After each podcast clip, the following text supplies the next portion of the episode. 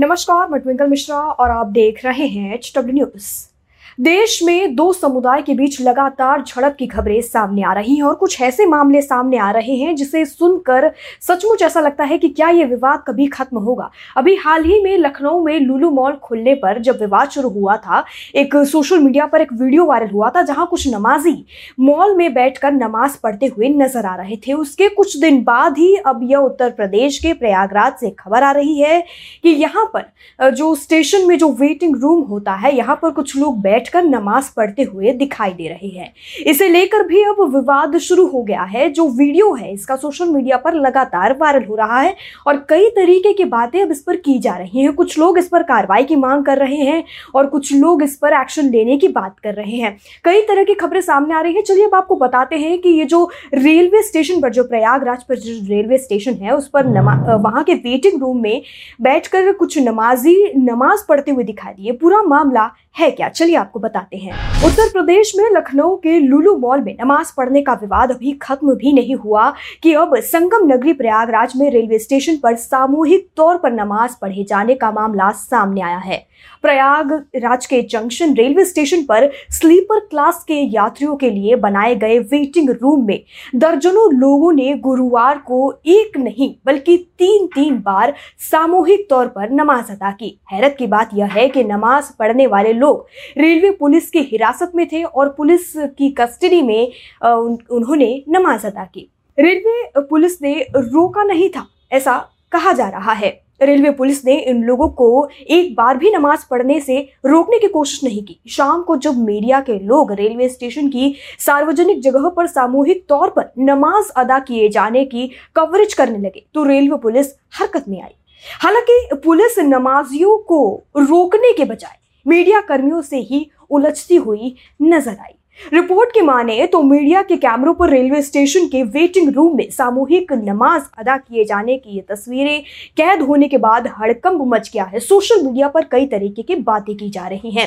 Railway police ने आनंद फानंद में waiting room में बैठे मुसाफिरों को बाहर करके गेट पर पहरा बिठा दिया और किसी के भी अंदर आने जाने के लिए रोक लगा दी। दूसरी तरफ़ नमाज़ पढ़ने वाले मौलाना का कहना था कि रेलवे पुलिस ने उन्हें बेवजह रोक रखा है। उन्हें वेटिंग रूम में बाहर जाने की इजाज़त नहीं है। ऐसे में वक्त होने पर उनके सामने इसी जगह नमाज़ अदा किए जाने के अलावा दूसरा कोई रास्ता नहीं था। नमाज़ पढ़ने के बाद आरोपियों की दलील थी कि उन्हें नमाज़ पढ़ने के लिए रेलवे पुलिस से इजाज़त भी ली थी। दरअसल प्रयागराज में सी डब्ल्यू सी यानी चाइल्ड वेलफेयर कमेटी को सूचना मिली कि बिहार के तकरीबन तीन दर्जन बच्चों को मजदूरी कराने या फिर किसी दूसरे गलत इरादे से फतेहपुर ले जाया जा रहा है। इस सूचना पर सीडब्ल्यूसी ने रेलवे पुलिस की मदद से सुबह करीब 10 बजे ही महानंदा एक्सप्रेसवे ट्रेन से इन बच्चों और इन्हें ले जाने वाले लोगों को प्रयागराज जंक्शन पर उतार लिया। जंक्शन पर इन सभी को प्लेटफॉर्म नंबर एक पर बने स्लीपर क्लास के वेटिंग रूम में रखा गया। पूछताछ में पता चला कि जिन बच्चों को ले जाया जा रहा था, उनमें से इक्कीस बच्चे नाबालिग हैं। इनमें से 10 से 16 साल के 15 बच्चों को फतेहपुर एक मदरसे में पढ़ाने के लिए ले जाने की बात कही गई। आरोप है कि मदरसे में पढ़ने के बारे में न तो बच्चों को कोई जानकारी दे सके और न ही उन्हें साथ ले जाने वाले लोग। चाइल्ड वेलफेयर कमेटी ने 21 नाबालिग बच्चों को प्रयागराज के शेल्टर होम में रखे जाने का आदेश दिया। कहा गया कि परिवार वालों के आने पर ही इन बच्चों को उनके सुपुर्द किया जाएगा। इसके बाद शाम करीब साढ़े सात बजे चाइल्ड वेलफेयर कमेटी की सूचना पर मीडिया के लोग रेलवे स्टेशन के वेटिंग रूम में पहुँचे तो थोड़ी देर में ही वहाँ सामूहिक तौर पर नमाज़ शुरू हो गई। इससे वहाँ हड़कंप मच गया।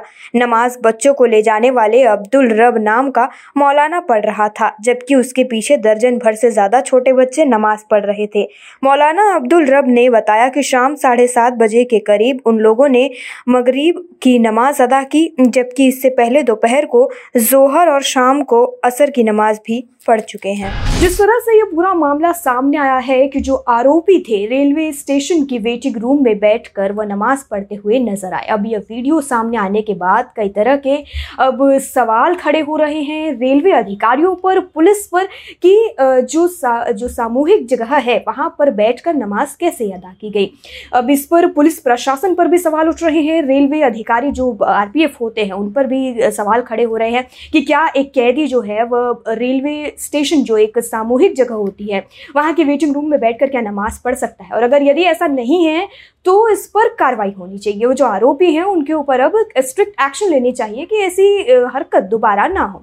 लूलू मॉल में जो नमाज़ पढ़ने की खबर सामने आई थी, उसके बाद मॉल अधिकारियों ने एक्शन लेते हुए बाहर बोर्ड लगा दिया कि यहाँ पर किसी प्रकार की धार्मिक कार्रवाई नहीं होगी। किसी प्रकार का जो नमाज़ हो, चाहे पूजा हो, वहाँ पर अदा नहीं की जाएगी।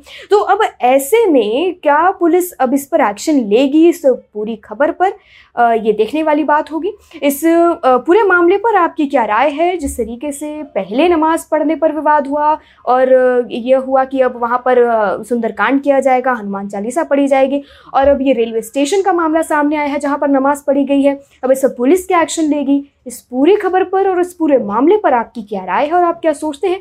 कमेंट सेक्शन में लिखकर हमें ज़रूर बताएँ। वीडियो यही समाप्त होता है। धन्यवाद।